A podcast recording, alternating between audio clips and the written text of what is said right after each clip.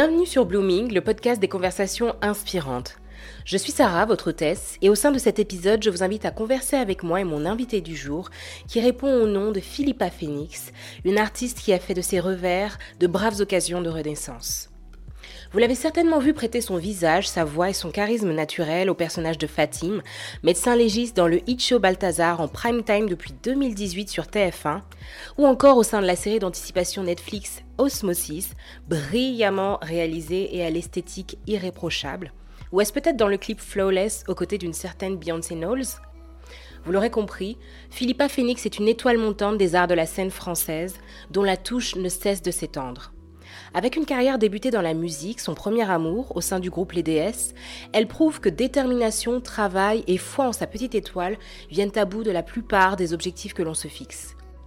Philippa nous partage dans cette conversation légère et rafraîchissante ses aspirations, sa volonté de représenter des femmes noires et métisses hors des stéréotypes sociétaux, une manière pour elle d'apporter du sens à son art et de reprendre à son niveau la narration et le pouvoir sur les histoires racontées au travers des grands et petits écrans à toute une génération d'hommes et de femmes colorés.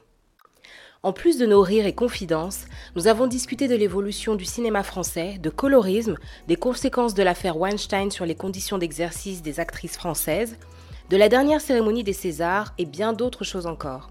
Pour plus de confort d'écoute, cette discussion sera divisée en deux parties.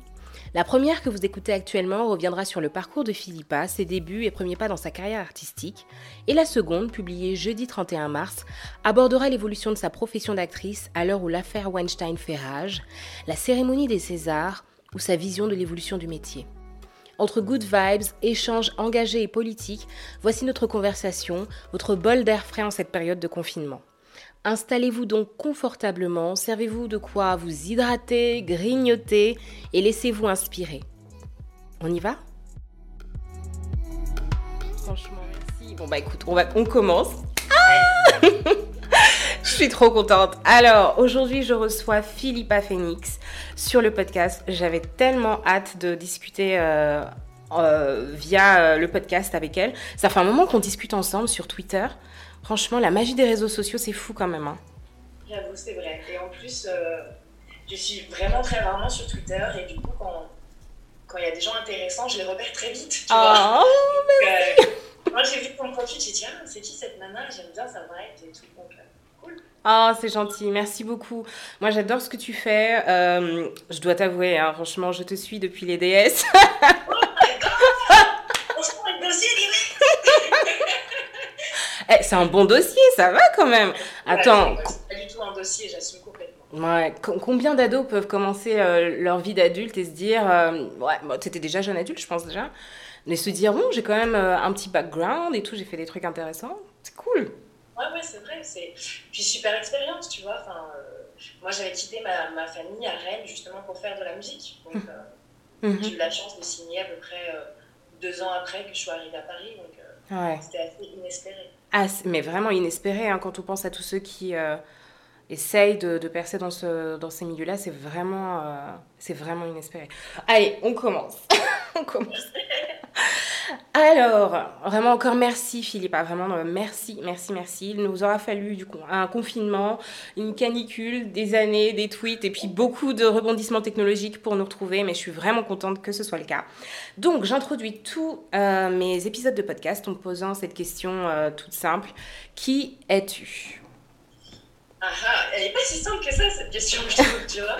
Parce que se, résumer, enfin en tout cas se présenter, je trouve ça toujours difficile. Mais pour, euh, pour, euh, pour expliquer un petit peu aux gens qui nous écoutent qui je suis, écoute, je m'appelle Philippa Phoenix et euh, je suis actrice, modèle, j'étais modèle avant.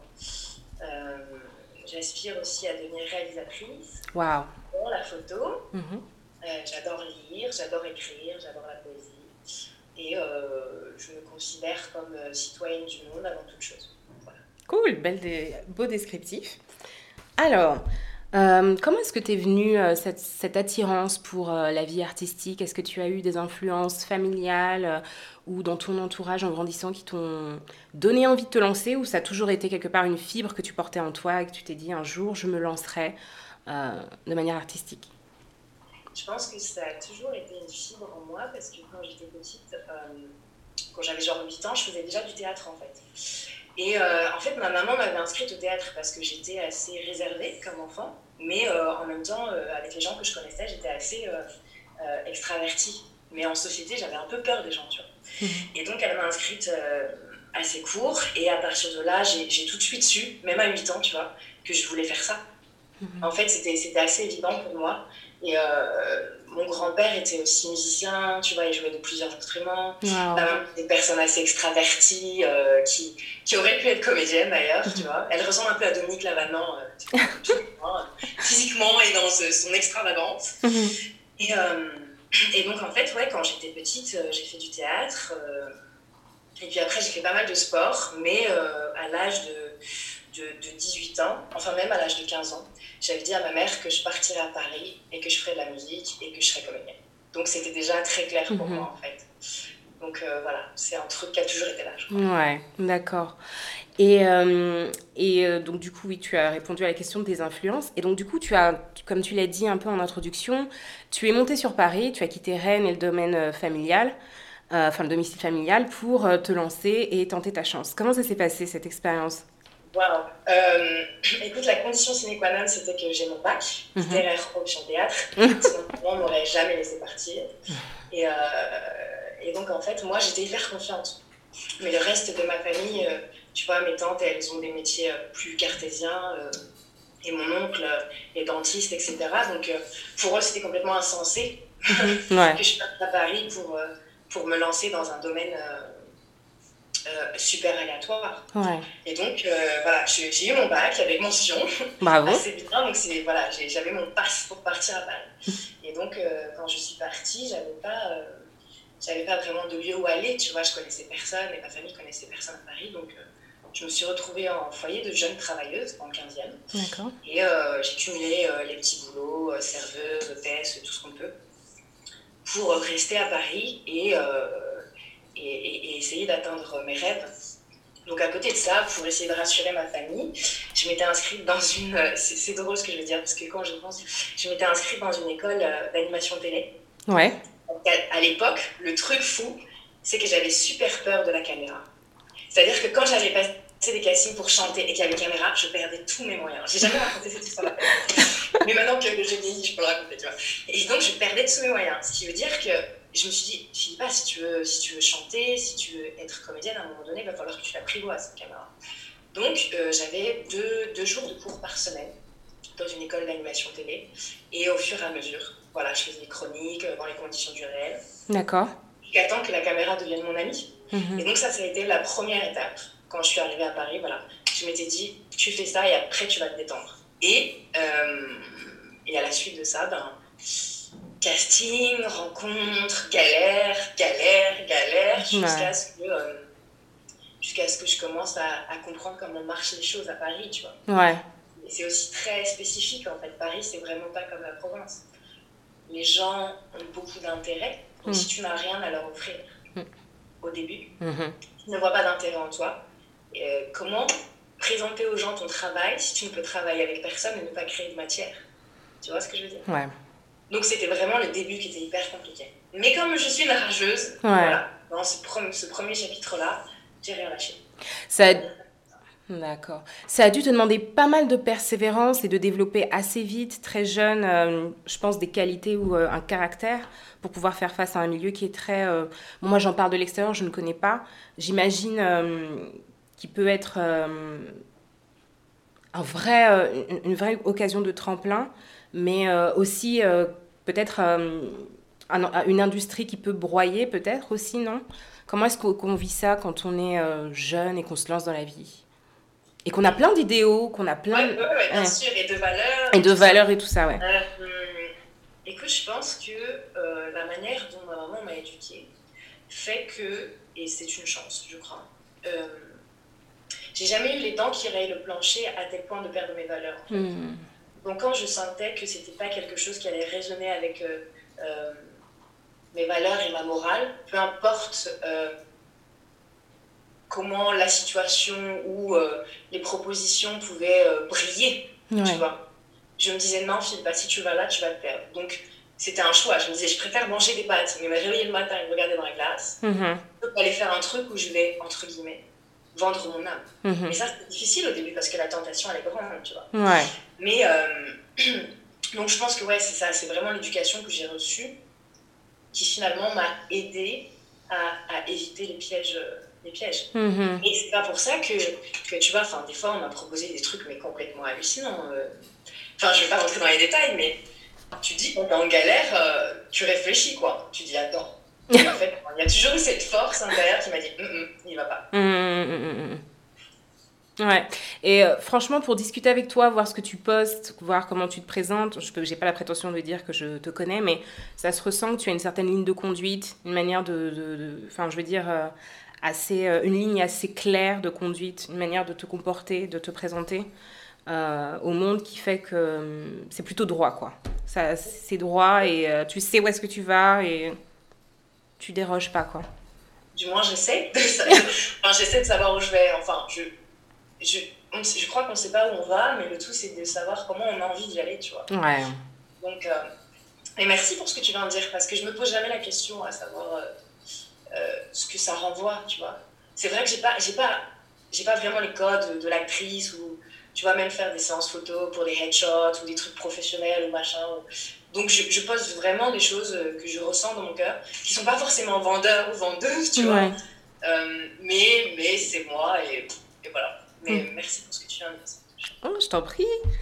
Alors, du coup, tu montes à Paris, tu braves des obstacles, tu démontres ta persévérance, ta niaque et ta rage de vaincre, et euh, tu te lances dans le domaine de la musique. Alors, est-ce que tu avais déjà pensé à la musique à la base et puis après euh, le, petit et le grand écran euh, tu t'étais dit, bon, je suis ouverte, j'ai fait du théâtre, je sais que ça, peut, ça donne quand même une certaine flexibilité?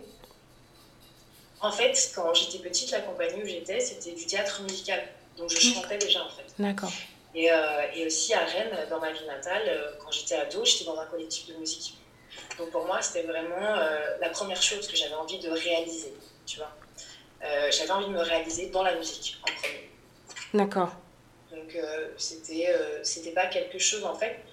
L'objectif n'était pas de, de percer ou de d'être connu, tu vois. Enfin, jusqu'à aujourd'hui, c'est pas mon objectif, mais c'était juste de, de, me sentir bien en fait, de mm. réussir à vivre en faisant des choses que j'aime. Mm-hmm. Et, euh, et, donc la musique, oui, c'était la première chose que je m'étais D'accord. Et donc tu entres dans le groupe Les DS avec deux autres euh, euh, copines, collègues et tout. Euh, tu nous as livré toutes ces années, tu m'as manqué. Ah là là là là, franchement, quelle époque. Je repense à mon adolescence, je repense à mes copines avec qui on l'écoutait, avec qui on, on vibait et tout. C'était, une belle époque. Alors, comment est-ce que toi, tu as vécu ça de l'autre côté? Bonne question. écoute ça s'est fait très vite en fait. Euh, avec les filles, on, a, on avait rencontré euh, Kesha, tout ça. Et tout à coup, on a été entouré euh, d'une, d'une équipe voilà, qui a décidé de nous manager de A à Z. Mm-hmm. Donc, ce qui peut être bien, mais en même temps, pour moi, hein, ce qui était compliqué, c'était d'exprimer ma part de créativité. Mm-hmm. C'est-à-dire qu'on ne, on ne pouvait pas proposer des textes, on ne pouvait pas proposer forcément de mélodies ou des choses comme ça. Donc, dans l'instant, je me disais, c'est trop cool, j'ai signé en maison de disque, euh, on, a la chance d'avoir une, une, visibilité et tout, mhm. mais euh, il y avait une part de moi qui était un peu euh, pas bien parce que je me disais, mais j'ai l'impression d'être, attention, hein, instrumentalisée. Mhm. Donc j'avais beau avoir l'âge que j'avais à l'époque, mais j'étais quand même super jeune, je sentais qu'il y avait un truc qui, qui pour moi me manquait même si ce que j'ai vécu, voilà, ça a été une aventure extraordinaire, on a voyagé, on a rencontré des gens incroyables, euh, jusqu'au jour où on a réalisé que nos producteurs n'étaient pas vraiment des gens vertueux. Mmh. C'est-à-dire que euh, on a découvert les, les, bails, comme on dit, les bails cachés. Mmh. Il y avait une bonne partie de l'argent oh. qui était partie à la trappe.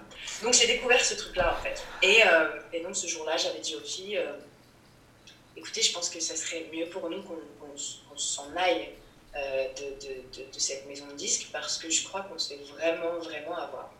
Et, euh, et, donc, on avait décidé de partir, toutes les trois. Mhm. Euh, jusqu'au jour où, euh, voilà, euh, comme tu le sais, ce, ce groupe, c'était une formation un peu à la Destiny Child. Mais c'est ce qu'on se disait avec mes copines. On se disait, mais on a nos DC3 ici. Non, mais dans le sens, euh, en termes de. Et c'était très clair, et c'est pour Mm. ça, aucune jalousie ou quoi que tu vois. Lila, c'était vraiment Beyoncé et tout ça. Et euh, avec Eden, on était plus Michel et Kelly Roland, tu vois, dans l'image. Donc vraiment, aucun souci avec ça, jamais. Bien que les gens aient pu dire oui, machin, pas du tout. Parce qu'on était, on était amis.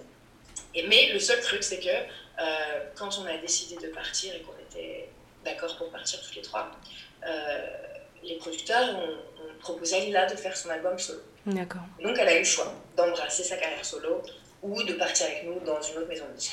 Elle a préféré faire son album solo. Mhm. Ce qui, euh, bah, c'est son choix en fait, tu vois. ce- ah, Enfin, jusqu'à aujourd'hui, jamais je m'en voudrais de ça, tu vois, avoir le choix et choisir ce que tu as envie de faire, euh, c'est cool. Et quelque part, pour moi, euh, quand ça s'est arrêté, c'était un soulagement. Hmm. C'est-à-dire que je sentais que j'étais pas vraiment à ma place, tu vois. Et, euh, et on est parti en procès pendant 4, quatre ans Ah bon? Au prud'homme. Oui, ça c'est l'histoire de, tu vois.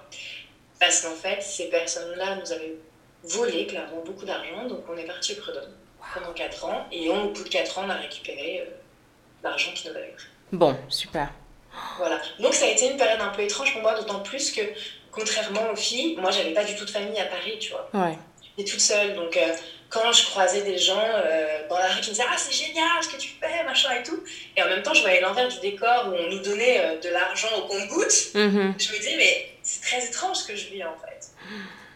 Donc voilà. Mais, mais au final, je, je suis contente d'être passée par là très jeune parce que ça a vraiment, ça m'a permis euh, de clarifier ma vision artistique, Mhm. à savoir euh, ce que j'avais envie de faire ou de ne pas faire. Ouais. Voilà. Hmm. Ouais, on voit que t'as t'as vraiment mûri le truc euh, et que ça t'a pas laissé des blessures, mais des, des, des belles leçons, quoi. hein. C'est vraiment, c'est vraiment cool. C'est vrai que j'en entends pas mal parler dans le milieu, enfin, j'en entends pas mal parler parce que je suis voilà, certains médias qui parlent voilà, de ces contrats euh, que l'on fait signer à des artistes qui les lient. Et c'est. euh, c'est. Enfin, je veux dire, c'est Ouais, bah, terrible ce qui se passe. fort parce que, comme tu disais tout à l'heure, ça peut te broyer en fait, ça peut, euh, euh, ouais, ça peut te, te casser carrément ton rêve en fait. Mhm. C'est terrible. Ouais, complètement. Complètement, complètement. Moi, dans un autre cadre, bon, ça n'a rien à voir, j'écris euh, et je dois faire attention à ce que j'écris parce que parfois tu peux être amené à prêter tes textes pour, euh, pour d'autres supports. Et même là-dedans, euh, tout ce qui concerne la propriété intellectuelle est vraiment à regarder de manière très particulière parce que très rapidement, tu peux soit perdre euh, l'exploitation de ton texte si tu lis pas bien ou si tu te dis, bon, ou tu peux perdre l'exploitation de ton texte ou tu peux perdre euh, la propriété intellectuelle. Enfin, c'est. euh, Ouais. C'est compliqué aussi. hein. dès que ça devient artistique, c'est, ça devient assez compliqué. D'accord. Bon, du coup. Ça, dès que ça devient artistique, je pense que c'est dès qu'il y a de l'argent en jeu. Oui, ouais. C'est ça en fait, c'est ce qui. Mais pour le monde entier, hein, c'est dès qu'il y a de l'argent en jeu, tout à coup, euh, tu vois le vrai visage des gens. En fait. Hmm. Donc l'art en soi, c'est lumineux et positif, mais c'est qu'est-ce que les gens en font, quoi. Excuse-moi, je, je t'ai interrompu. Non, aucun souci, aucun souci. Et du coup, euh, j'aime bien, j'ai envie de rebondir sur ce que tu as dit, c'est que quand ça s'est terminé, bien que tu voyais ça comme l'opportunité de ta vie en commençant ta, vie de jeune adulte, tu t'es dit que tu as ressenti un soulagement. Et dans ce podcast, j'aime beaucoup parler euh, de comment on revit, comment on rebondit de ces, euh, de, ces situations euh, qui, à première vue, paraissent vraiment négatives. comment est-ce qu'on voilà, on transforme quelque chose de négatif en quelque chose de positif et comment on les traverse et parfois comment on se rend compte en, en se retournant que finalement c'était pas si mal en fait. Ouais, ouais, ouais, bien Parce, sûr. parce que tu t'es retrouvé Ah, juste là où tu avais besoin d'être. ouais. cas, euh, ça m'a pris un petit peu de temps parce que j'étais pas broyée, hein, je vais pas aller jusque-là, mais j'étais quand même très euh, déçue euh, du milieu et, et, et mes rêves n'étaient pas morts, mais j'avais vraiment une vision un peu. Euh, euh, je savais pas comment j'allais faire pour continuer euh, dans l'artistique. Et donc, ça a été un cheminement intérieur pendant à peu près, euh, si je te dis pas de bêtises, pendant à peu près deux ans. Pendant deux ans, je leur en ai voulu à, à ces gens-là, en fait, à, à ces producteurs, de d'avoir fait ça et je comprenais pas parce que tu vois j'étais un peu naïve et moi je suis enfin je suis une personne j'aime tout le monde tu vois genre Mhm. tout le monde est beau tout le monde est gentil Mhm. jusque là mais j'avais cette part de candeur et du coup à un moment donné c'est vraiment dans les lectures tu vois, d'aller lire des auteurs comme, je sais pas moi, Maya Angelou, Hmm. d'aller euh, lire des, des biographies de gens qui ont eu des vies incroyables et tout à coup tu te nourris et puis tu réfléchis, tu prends du recul. Grave. Tu relativises, tu dis mais attends mais ce qui m'arrive, je suis pas la première à qui ça arrive dans le monde. À un moment donné, juste respire, tout va bien. Et, et donc tout ça s'appelle la résilience. Et moi je crois que le moment où j'ai, où, où d'ailleurs j'ai pris le nom d'artiste Phoenix, parce que c'est l'oiseau qui renaît de ses Ouais. c'est quand je leur ai pardonné Hmm. quand j'ai pardonné à ces anciens producteurs, quand ils disent en fait, toutes ces énergies négatives vous appartiennent.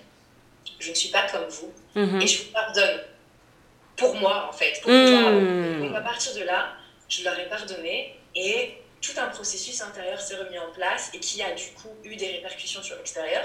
Et je me suis remise à chanter Yes. dans un autre cadre, Mhm. mais je me suis remise à chanter. Mhm. Euh, C'était pour une marque euh, de, de, de bière qui avait, euh, qui avait créé un collectif avec des danseurs, euh, danseuses, chanteurs, tout ça. Et du coup, je suis partie en tournée pendant deux ans et demi sur la route à faire des reprises dans les bars et les boîtes de nuit et je me suis éclatée. et, et donc voilà, juste cette période-là de ma vie, euh, je me suis dit, tu vas quand même pas éteindre ta lumière pour des cons, je suis désolée, tu vois. Hmm. Mais vraiment, donc, ça n'a pas été simple, mais il y avait quand même toujours cette petite voix au fond de moi qui me disait lâche pas, ça va Ouais. aller, lâche pas. Ah, ça prend une tournure que j'aime beaucoup, cette conversation. Moi, je suis très dans ces trucs-là. euh, prendre soin de soi, développement personnel, développement de ta manière de voir les choses, euh, traverser, les, situations et en ressortir plus grand. Et euh, vraiment, la notion, enfin, ce que tu as dit sur le. finalement, cette négativité leur appartenait. Toi, ton travail, c'est de pardonner pour avancer. T'es pas défini par cela. Je pense qu'on a vraiment besoin de ces... Enfin, on a tous besoin de ces qualités-là pour pouvoir avancer, quelles que soient les situations. Et, euh, et euh, ouais, c'est vraiment, c'est vraiment cool que tu aies pu... euh, que tu pu canaliser tout ça. Franchement, c'est... Après, tu sais, je, je pense que pour les gens qui nous écoutent et qui peuvent se dire, mais comment je fais ça? En fait, ça part d'où? Comment. Parce qu'on peut se dire que certaines personnes ont ça et d'autres n'ont pas la capacité de résilience. Mais je pense qu'on l'a tous. Et en fait, une fois, tu, tu vas voir le parallèle que je vais faire. Il y a un de mes coachs euh, en acting qui avait dit cette phrase, en fait. Et en parlant de, de, la- de- de l'acting, il a dit, mais n'attendez pas que ce soit les autres qui vous animent, animez-vous. Mhm. Et donc, c'est hyper important. Parce que je crois qu'effectivement, on peut être bien entouré, avoir ses amis, sa famille qui nous soutiennent dans les moments difficiles. Mais s'il y a une chose qu'il faut savoir, c'est que le point de départ pour un changement de vie, une progression, tout ça, ça part toujours de nous-mêmes en fait. Et donc ça, c'est essentiel. Parce que plus on va essayer d'aller chercher à l'extérieur, moins on va réussir à, s'animer tout seul. Donc il faut passer par euh, un moment de, de solitude et de rencontre avec soi-même pour pouvoir euh, raviver euh, les cendres en fait et le foyer intérieur pour pouvoir juste recommencer différemment. Je vois ta tête, je vois ta tête, mais Tu prêches à mon âme. tu prêches à mon âme. Non, je suis tout à fait d'accord avec toi. Vraiment, je- je- j'embrasse ce discours à 1000%. À un moment, c'est vraiment une question de responsabilisation personnelle et de prise de posture par rapport... Enfin, il nous arrivera toujours des choses, constamment, jusqu'à la fin de nos jours. Mais à un moment, comment est-ce que tu te positionnes et comment est-ce que tu décides de répondre à chacun de ces événements-là? C'est ça qui détermine ton caractère et finalement de quel bois tu es fait, je pense. Et euh, ouais, je, vraiment, je, je cautionne à fond, à fond, à fond, à fond. Et vraiment, ce que tu dis, quand on commence à regarder en soi et à voir peut-être nos failles et euh, comment est-ce qu'on se connecte parfois, hein, malgré nous, à ces, à ces propres failles-là, quand on, quand on reprend le pouvoir là-dessus, bah, voilà quoi. La magie opère et on continue. Cool J'adore. J'adore, j'adore, j'adore. Et euh, donc, du coup, tu as eu cette expérience qui t'a beaucoup appris et tu t'es tourné vers le petit et le grand écran. Comment est-ce que le crossover s'est fait? Est-ce que c'était organique pour toi?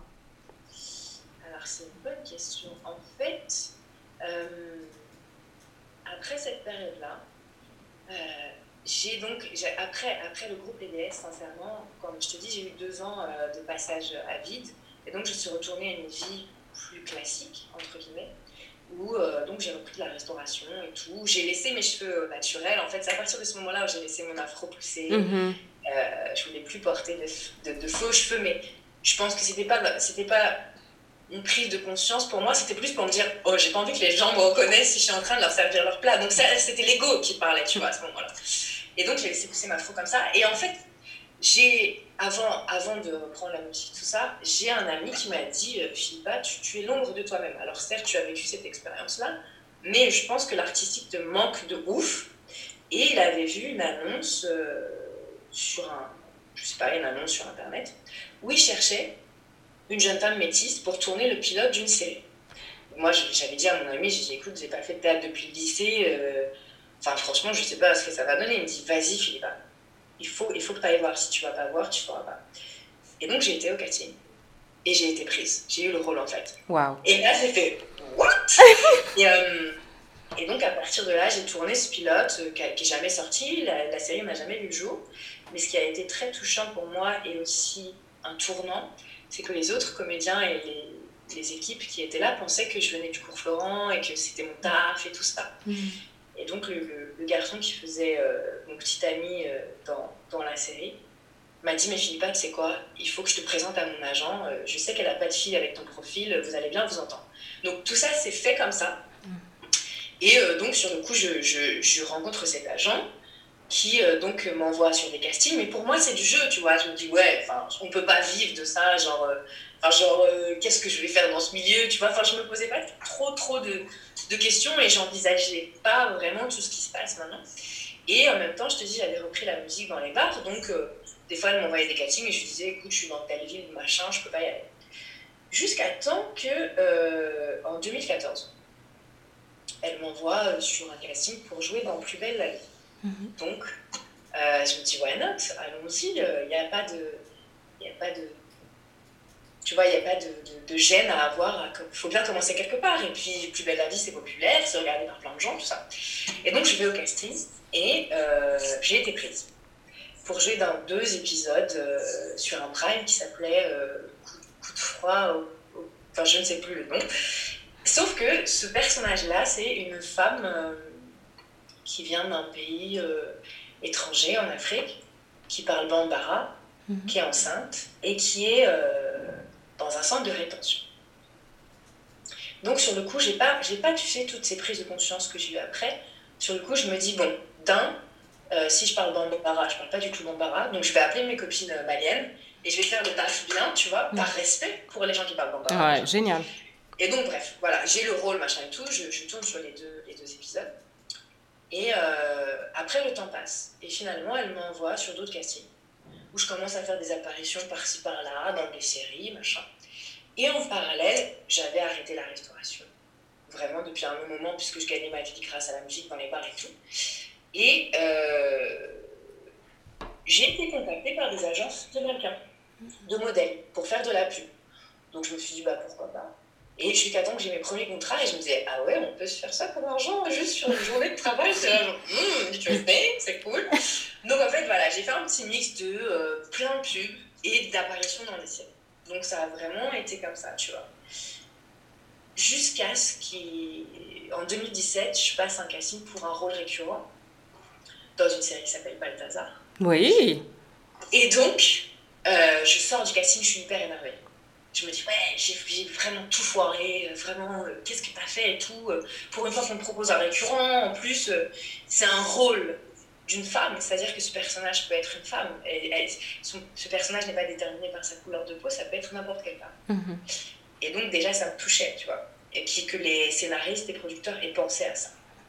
Parce que, entre le moment où je passe le casting pour Balthazar et toutes les fois où je fais des apparitions dans les séries télé, tout à coup, je j'ai mes prises de conscience. Et je me dis, Philippa, il faut choisir les rôles en fonction de ce que tu as envie de partager au monde. Hmm. En ce sens où euh, partager ton image, c'est avoir une responsabilité par rapport aux femmes et aux petites filles et aux personnes qui peuvent s'identifier à toi. Hmm. Donc j'ai ça en, lisant, en croisant des textes d'afroféministes, euh, tout ça, tu vois, en me cultivant euh, chez moi quand je travaille pas. Et je me dis, ouais. Donc, quand je commence à recevoir des rôles ou des trucs qui ne sont pas du tout en adéquation avec ce que j'ai envie d'apporter, Je dis non. Peu importe le nom du réal, peu importe le prestige, machin. Donc au début, mon agent disait, euh, et c'est pour ça, entre guillemets, que j'en ai changé. Non, mais tu te rends pas compte, tu sais pas qui c'est cette personne. Et je disais, non, je m'en fiche, j'y vais pas. C'est pas ce que je veux transmettre. Alors, je vais dire un truc qui, qui, est important c'est que c'est pas que jouer une infirmière ou une prostituée ou une migrante soit dénigrant, pas du tout, parce que ces personnes-là existent vraiment dans la vie. Mhm. Maintenant, c'est qu'est-ce qu'on raconte mhm. autour de ces personnes. C'est vrai. Et donc, si c'est vide et si c'est juste pour représenter un certain fantasme d'une société, c'est no way. Mm. Tu vois, c'est genre, peu importe ton nom, j'y vais pas. Donc, au fur et à mesure, du fait de dire non, tu vois, j'en reviens au casting pour Balthazar, je suis hyper contente qu'on pense à moi pour ce personnage. Et donc, je sors hyper énervée en me disant, j'étais non, non, non, n'importe quoi, machin. Et finalement, un mois plus tard, on m'appelle et on me dit, c'est toi. Et là, j'étais hyper contente, tu vois. Je me suis dit, waouh, c'est cool je vais jouer le rôle d'une jeune femme euh, médecin légiste. Euh, en prime time? française, Mais oui Et c'est surtout que euh, elle n'est pas là parce qu'elle est métisse ou, tu vois, elle est là pour sa personnalité. Alors oui, dans la série, peut-être je suis le, seul personnage d'origine africaine, dirons-nous. C'est ce que je, que je trouve génial dans cette série, c'est que Thomas Sisley, voilà, il a les origines qu'il a. Euh, euh, euh, Delgado, Jérôme, Jérôme Delgado, comment il s'appelle Yannick, il est d'origine antillaise, etc. Tu vois mhm. Et, et, aussi Com, il faut le dire aussi, Com est roux. Donc il y a tout un truc qui fait que je pense que la série, au-delà du, casting et des, affinités qu'on a, ça marche aussi parce qu'on représente pas mhm. mal de personnes. C'est vrai, tout à fait. Tu vois mm. Donc euh, voilà, ça, ça a été le premier shift dans ma carrière par rapport à la télé. Et depuis ce moment où donc la, la série est sortie en 2018, euh, et eh ben, au fur et à mesure, les gens ont commencé à faire de plus en plus confiance. Mhm. Et à me proposer des rôles euh, qui n'avaient rien à voir. Euh, en fait, j'ai la chance de dire aujourd'hui que je ne joue pas des rôles qui m'enferment. Mhm. Voilà. Mhm. Donc dans, dans Osmosis, par exemple, ouais tu vois, j'ai eu cette récurrence aussi. J'étais hyper contente parce que à la base, ils cherchaient une, danseuse professionnelle. Mhm. Et en fait, je me rappelle, je finissais un long métrage avec euh, Fabrice Lucchini en Bretagne. Mon agent était venu et le dernier jour, il reçoit cette annonce pour Osmosis où il dit il cherche une, une jeune femme euh, métisse pour jouer une danseuse. J'ai dit mais Céni, je suis pas danseuse. Céni, c'est le prénom de mon agent. Il me dit tu vas y aller, tu vas la voir. Et du coup, j'ai dit ok. Et j'y suis allée, j'ai eu, c'était cool. Hmm. Et voilà, et, et ainsi de suite en fait. Je vais pas te parler de tout ce que je suis en train de faire en, ce moment parce que c'est la folie. je suis contente. Mais bravo, waouh Franchement, moi, regardant de l'extérieur, effectivement, quand tu te dis en prime time sur euh, Plus belle la vie, puis Balthazar, et effectivement, j'adore le rôle que tu incarnes dans Balthazar parce que comme tu l'as dit, t'es pas du tout en train de représenter un stéréotype. T'es vraiment, enfin, je veux dire, t'es une femme éduquée, de couleur, qui fait ce qu'elle a à faire. Euh, t'es respectée pour ton expertise dans ton travail et tu présentes, tu véhicules une, image, je pense, en termes de représentation à la télé pour les petites filles que j'ai, euh, pour la femme que je suis, pour toutes les personnes euh, africaines, antillaises, à la peau noire ou colorée ici en France. Tu représentes un possible, en fait, à la télé. Un possible différent impossible qui a du sens et qui est challengeant et motivant. Euh, non pas que les autres représentations soient pas intéressantes, mais comme tu l'as dit, effectivement, c'est l'histoire qu'on en fait. Et souvent, on n'a pas la clé de la narration ici, je trouve, en France. Dans, euh, dans, la représentation des arts de la scène et euh, de tous les stéréotypes desquels on peut être affublé. Donc franchement, c'est un tour de force. Vraiment. Bravo C'est gentil, merci beaucoup. Vous avez été inspiré dites-le avec des étoiles, 5 sur iTunes et un mot doux, afin que d'autres puissent le trouver et être enrichis à leur tour. Et pour suivre la sortie des nouveaux épisodes, retrouvez-moi sur le compte Instagram du podcast, at The Blooming Podcast, et sur Twitter, at Blooming Podcast, où nous pourrons continuer la conversation. Un sujet que vous souhaiteriez que j'aborde ou une question à traiter anonymement sur le podcast, enregistrez votre message vocal ou envoyez-moi un mail sur iamblooming at bloomingpodcast.fr. En attendant le prochain épisode, n'oubliez pas, keep on blooming through your seasons. Bye